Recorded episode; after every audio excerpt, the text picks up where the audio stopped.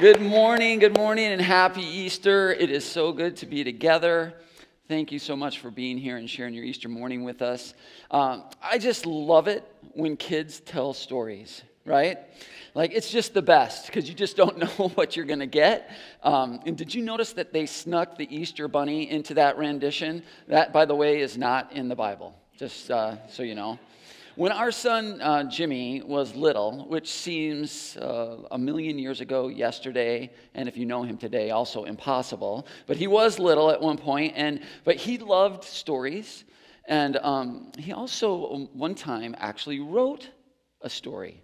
And it was, of course, about some superhero. And to be honest, um, I don't really remember anything about it except for the very last line. The very last line.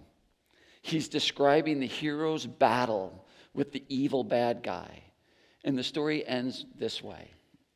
And then he killed him to death. In case you didn't get the point, like what that means. That is one talented writer, let me tell you right that. Only 15 years old when he came up with that. I, so proud of that kid. So, this is Storyline's 18th Easter gathering. 18 years. I can't believe it. And every year, yeah, it's really cool.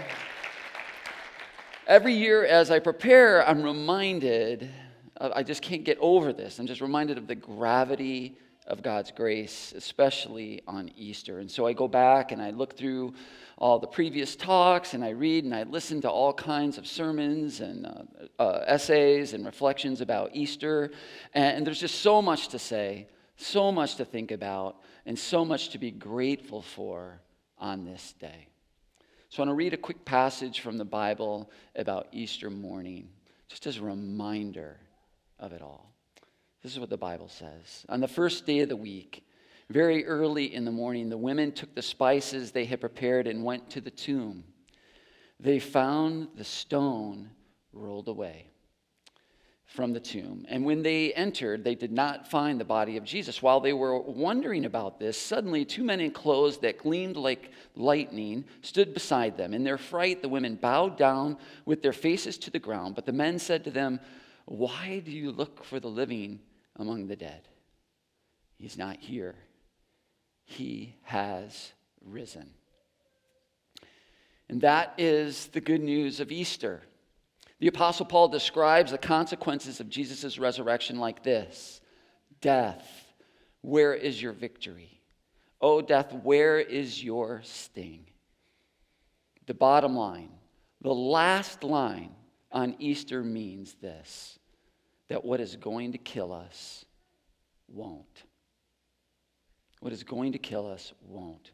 Because Easter kills death to death right? But just like there's more to our story than the last line, there's more to the Easter story than this. And I believe when we look at our whole story in the light of the whole story of Easter, we'll find that beyond the amazing grace that what's going to kill us won't, Easter also means what is killing us in the meantime doesn't have to. All of the latest studies verify it all of the stories that I hear confirm it, and my own life can't deny it. Life is as difficult and as complicated and as hard right now as it has ever been for most of us. We're seeing it across every demographic men, women, children, all races, all ages, in every aspect of life, from education to politics to careers and relationships. Gallup, in fact, just released a study that, that, revealed that the general satisfaction for Americans is lower now than it has been in decades.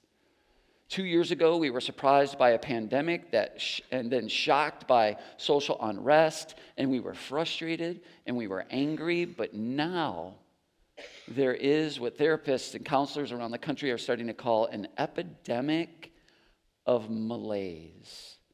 Psychologists refer to it as languishing. I mentioned this a couple months ago. This article in the New York Times was the most popular article in 2021. The most read article in the New York Times. So while Easter is amazing news, it's worth remembering, it's worth celebrating because what's going to kill us won't. It turns out that what is killing us in the meantime is life. Life itself, all too often, sucks the life out of us. So, what do we do? We dig our holes. We try to bury the hard parts the broken relationships, the disappointing careers, the isolation, the boredom, the anxiety, and the parts of ourselves that we don't want to face, the parts of ourselves that we don't want to see, want others to see, or know about. See, all of those things that, like the hero in a little boy's story, hoped would die if he could kill the bad guy. But it didn't die. It all begs this question Is God rolling stones? Is he still rolling stones? Really? I mean, does Easter have anything for us in the meantime? So this morning and next week, we're going to look at like the big picture of Easter. Not just what happened on Easter morning, but what followed that morning. How people responded to that morning. And I think we're going to find a couple of surprises that almost rival the miracle of the resurrection itself. Surprises that don't change the last line of the story, but could change every line before it. So, we're going to explore all of this as we move forward in our series on stages of faith. And we've covered two so far. And this morning we've come to stage three perplexity, which I think seems fitting. And one of the definitions of perplexity is to be confounded, confused, mystified. And that pretty much sums up Easter and how many of us feel about life right now. Look, I, I know what we're supposed to do on Easter morning. It's like supposed to be one big celebration, like the happy song, you know, the, at the beginning, all the way through, and then at the end. But if Easter is only about the end, and I suspect for far too many of us, we see it that way. Then the middle of our story can get mired in the perplexity of life. If we're going to really rejoice and celebrate where the whole story of Easter wants to take us, if we really want to see if God is still rolling stones, then we first have to get real. We have to get honest with ourselves we have to get honest with each other. We have to get honest with God and talk about the holes in life and even the life of faith. So, death may be the death of us, but I would argue that life is killing us in the meantime. And I think we know it. And this hauntingly beautiful song gets at that. And while this song is probably not a staple for Easter services around the world, I'll admit that. I'm not sure it's all that far off from how so many of us really feel right now in our real lives. So let's see what the whole perplexing story of Easter is inviting us into. Before we dive into the contours of this of the stage of perplexity, let, let's remember that why we've been doing this in the first place. Why are we looking at stages of faith? And we've said there's three reasons that we're considering faith in stages. And the first one is like virtually all aspects of the life of, um, of life, from baseball to grades in school to dating and then being engaged and then getting married. The, uh, faith is often experienced and developed in stages. That's normal. Second reason is knowing that helps us to be patient and gracious and merciful with ourselves and with others. And the third thing that we've been looking at is that doubt, or we could say this morning, and being confused or confounded or mystified, being perplexed, is not an obstacle. Often it's an opportunity. Doubt is a doorway to the next stage of faith or growth, maturity. So, in the last two weeks, we've dealt with what I think are the two most common stages of faith um, in the stage of simplicity, faith brings us easy answers, a newfound joy, a, a, purpose that seems clear. This stage is wonderful, it's necessary, and, and God bless those of us who live there. Uh, but for some of us, life gets to a place where difficulties cultivate doubts, and there's no easy answers, and we're ushered into complexity. and the joy and the purpose are still there, but we have to fight for it. We have to search for them sometimes. Uh, in the stage of complexity, for example, Easter certainly has killed death to death. Like what is going to kill us is dead. But what is killing us, like on a day to day level, life, can still slap us around. And by the way, someone asked me last week, like, what stage do I think I'm in? And without even thinking, I launched into this answer. Well, I'm not sure these stages are all sequential and static. Uh, and so it's not that simple. Blah, blah, blah, blah. In all these areas of life, we can be in simplicity in one area and in, com- in complexity in this one, harmony in this one, blah, blah, blah. And then I actually said, so you know, it's complex. And yes, I heard myself say that. And yes, complexity is the stage that I personally resonate with most. I, I think it has been my home for quite some time now. But it did get me to wondering when that person asked me that, like, well, what stage is Lisa in? Like, is she like better than me, ahead of me? Like, where is she on this, right? And even though I've just got done talking about how one stage isn't better than the other, and this, that, and the other, that's where my mind goes. And, and um, now I don't know this for sure, like what stage Lisa's in, but after 29 years of marriage, she's certainly perplexing to me. Uh, have, you, uh, have you seen these side by side brain scans of men and women? It's unbelievable, totally fascinating. Yeah. That's me and my wife right there. Yeah. So, anyways, uh, that's pretty much how it goes. But I am beginning to wonder if my time in complexity is coming to an end because I'm not sure it's working for me uh, like it used to. And this is fairly recent for me. And, and because the people that I know who are in perplexity, or maybe a better way to describe perplexity is that it's not so much a stage as it is like a, a, a chute or a corridor from complexity to harmony. So people are passing through perplexity. They've surrendered their need to understand everything. These people like that who have, you know, they don't need an explanation or a formula or a plan for this, that, and the other thing. And I'm starting to think that maybe they're on to something. The truth is that Lisa is dealing with a lot in her life right now, and she's dealing it with it a lot better than I am. And so I do think it's because she is letting go of this need to figure out the answers, uh, trusting that the God presented to us in the life, death, and resurrection of Jesus is bigger than the answers. He is beyond what she can figure out and explain. And he is deeply committed to more than just the end of her story. And I see in her this relationship with the mystery of God's grace that, that I don't have.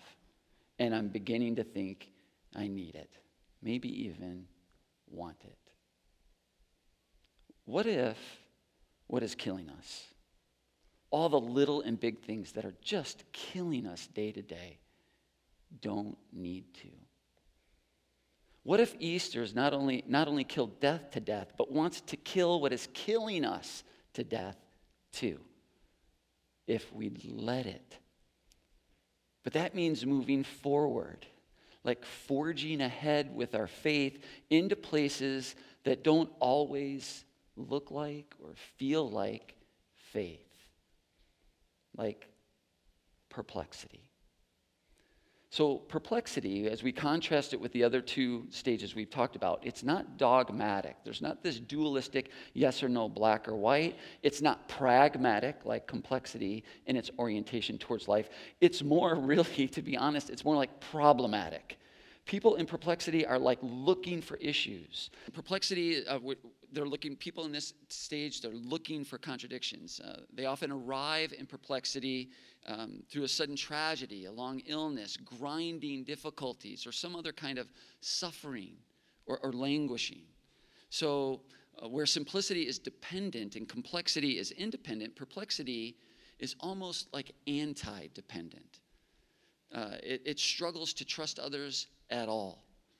So, in perplexity, we tend to move from coach focused to rebel focused. This is that era where we have the poster up in our bedroom or in, the, in our mind of the, our hero is the person that pushed back against the man. We love it when somebody kind of sticks their finger in the eye of this, the establishment. And so questions aren't only prevalent in this stage, we begin to just grow suspicious by nature and maybe wonder if there maybe there are no answers at all. So we go from easy answers to there are no easy answers to there are no answers. Gosh, it's a, it's tough.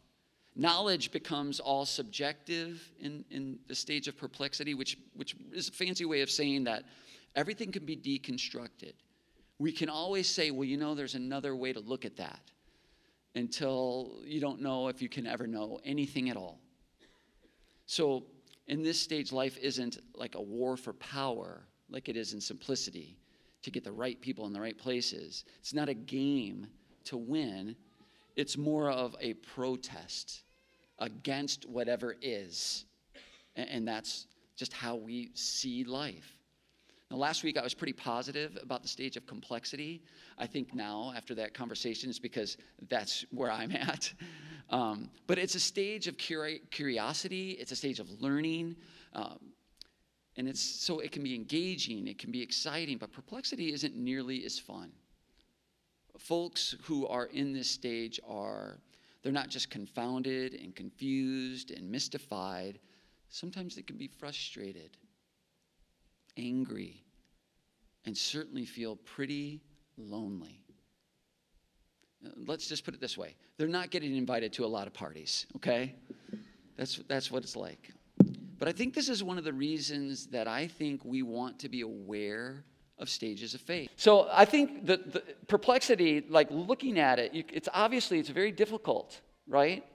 And so to, when you look at that stage, it's one of the reasons I think we want to be aware of stages of faith, particularly this one for ourselves and for one another, because experiencing faith this way doesn't mean necessarily we're out. Like it's time to walk away. And all too often, that's what happens. People are, people like, they just conclude, well, this is how I feel, this is how I see things, these are the questions I'm asking, so I guess I'm done. Or you know communities of faith kind of show them the door. A few years ago a gentleman came up to me right over here came up to me after the gathering. He was very serious and i guess confounded would be a good way to describe him. And he said something like mike i have a weekend home here and have found storyline um, i'm a college professor i was brought up jewish now i'm an atheist life has been uh, really hard lately I have a lot of questions and, frankly, a lot of problems with religion. And then he said this, but I love this, and I'm not sure why. Is it okay if I keep coming? And I was like, no, you can't come anymore. I, didn't say, I didn't say that.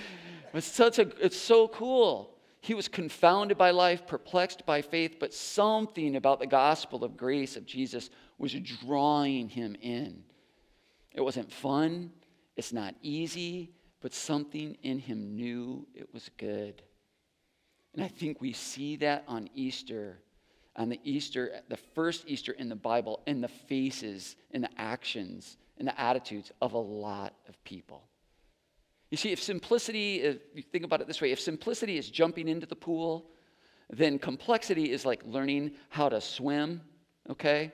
Uh, perplexity is beyond just, you know, splashing around in the shallow end or learning the techniques of the breaststroke. It's being drawn into the deep.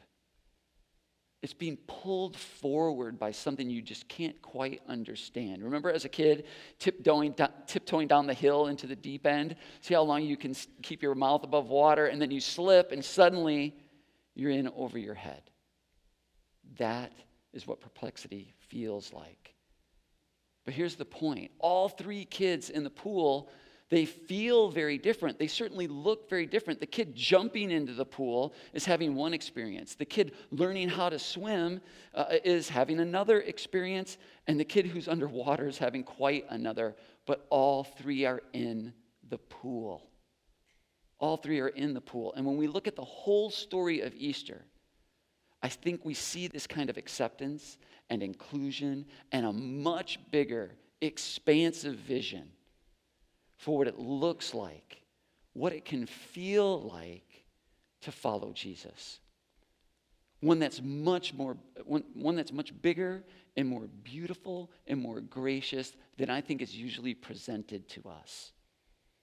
So if we would just give ourselves that same kind of grace, if we will give it to one another, regardless of what stage of faith we're in, or if we have any faith at all, maybe together we'll find both what is going to kill us, won't, and what is killing us. Cool. I love that video. So, how does Easter have this kind of impact on our whole story? In every stage of faith, including the stages of faith, the seasons of life that don't feel like faith at all, like perplexity. In the last event recorded in the Gospel of Matthew, one of the biographies of Jesus, I think we get a really surprising and beautiful depiction and challenging model for how perplexity is not something to be embarrassed by, excluded for, but could be and should be embraced, and very much is by God.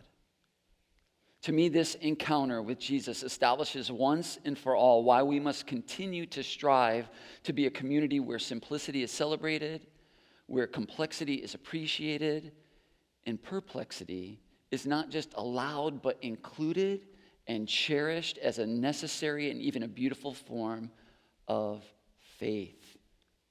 Even if, even if when you're in it, you don't feel it. Even if when we see it, it doesn't look like it. It can be. You see, after Easter, Jesus was on earth for another 40 days. He appeared to many people, many times, in many places. At the end of the 40 days, he told his disciples to meet him at the top of the Mount of Olives. And the Bible is clear that these men uh, knew Jesus intimately. They were his best friends, they were his disciples. They lived with Jesus for three years. They saw him die. They spent almost six weeks with him after his resurrection, walking, talking, fishing, eating, all with Jesus, right there with him. And now, in this moment, he's standing before them again on the Mount of Olives. And think, and this is this is what you need to know. All they care about, they know something's up. They know he's basically about to leave. And all they care about is want they want to be with Jesus. That's all they care about. We want to be with Jesus. And so, what has to be to me the most amazing, surprising, and certainly the most perplexing passage in the Bible, these are the final words of Jesus' story and his last words, as recorded in the Bible. This is what the Bible says When they saw him, they worshiped him. Now, that makes sense, right? But here it is the part of the verse that no one sees, no one reads, or if they do, we like to skip over it real quickly. We, we really don't want, we, we don't want, we don't know what to do with it. This is what the Bible actual really says when we read the whole story carefully. When they saw him, they worshiped. But some doubted. Some doubted.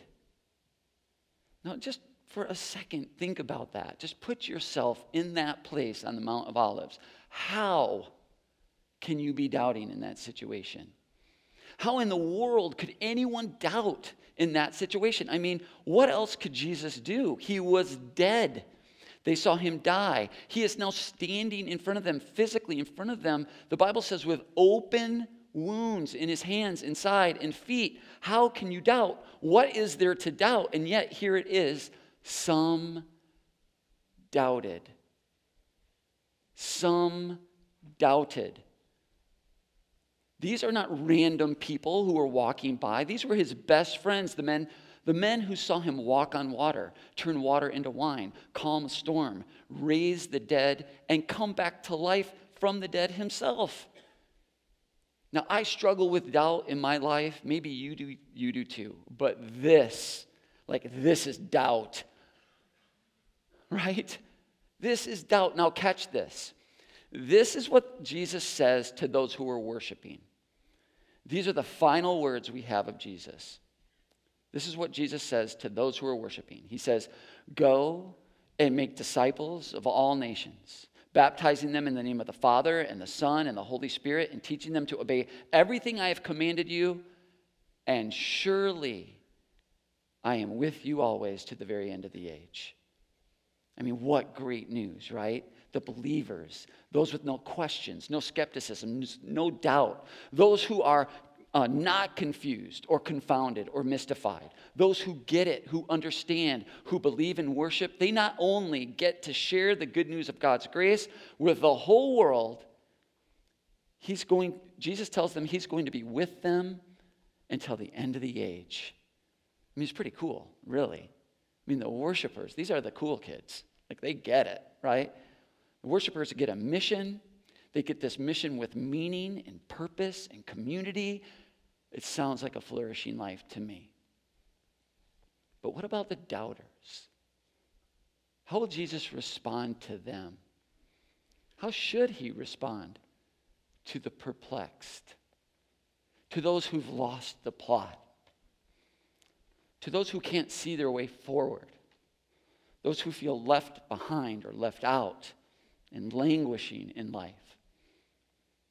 If you know what that feels like, then you need to hear these words. To those who are in just a season of life where life is just killing them, what is Jesus going to do with the weary and the brokenhearted? The people who've dug so many holes in their life, they've run out of stones to roll in front of them. What's he going to say to them? Now, on this Easter morning, if you've heard nothing else, Please hear this. Because what Jesus says next changes everything about what we think the life of faith should look like, what it should live like, and who should be included. In my mind, it changes what the church should look like and who church is for. Because Jesus looks at the doubters, men who are doubting the very foundation of the faith that Jesus came to give us, and to them to the perplexed, he says this Go and make disciples of all nations, baptizing them in the name of the Father and the Son and the Holy Spirit, and teaching them to obey everything I have commanded you, and surely I am with you always to the very end of the age. Now, who saw that coming? Not the worshipers, and certainly not the doubters. Did you? Do we? Does the church generally today see that coming? Hear that word to the doubters? It's truly an amazing, unbelievable, heart stopping, and if we'll let it, life altering and world changing response and invitation. It is perplexing, is what it is. Apparently, doubt doesn't disqualify discipleship. Easter raises Jesus back to life, and if we're honest, if we're as honest as the Bible, it also raises doubts. And that's okay. Because God can work miracles in and through the perplexed, mystified, and confused people, and the communities who are full of them worshipers and doubters alike. He's done it from the very beginning, and this Easter morning, he wants to do it again. So God has done it before, raised the dead.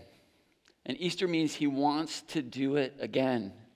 Like right now, here and now, he is still rolling stones because the whole story of Easter, as it turns out, is about including worshipers and doubters together, joining God on his mission to kill not just what is going to kill us in the end, but what is killing us in the meantime. Easter is not just bringing death to death at the end of our life. It's also about bringing life to life in the meantime. Let's pray. Jesus, we thank you for this time and this place. this opportunity to come together to remember and celebrate Easter, your resurrection from the dead, the promise that it provides us, the hope that it gives us, the comfort that we take from it, especially when we are facing death, when we are dealing with it ourselves, when we are um, mourning the loss of a loved one, to know that they live on, that we live on, is a great comfort, comfort and hope. But God, this morning I pray that you would help us to see the whole story of Easter. That through it, you are trying, you are inviting us to let your life invade ours in the meantime. That the middle of our story would be about enjoying you, embodying your good news of grace, and extending it to others. God, we thank you for Easter. We thank you for your love for us, the miracle of your grace for us. And I pray that as we leave here this morning, you would help us to grow and remain open, alert, expectant, and dependent on you. It's in Jesus' name. Amen. Thank you so much for coming, folks. Happy Easter. We'll see you next week.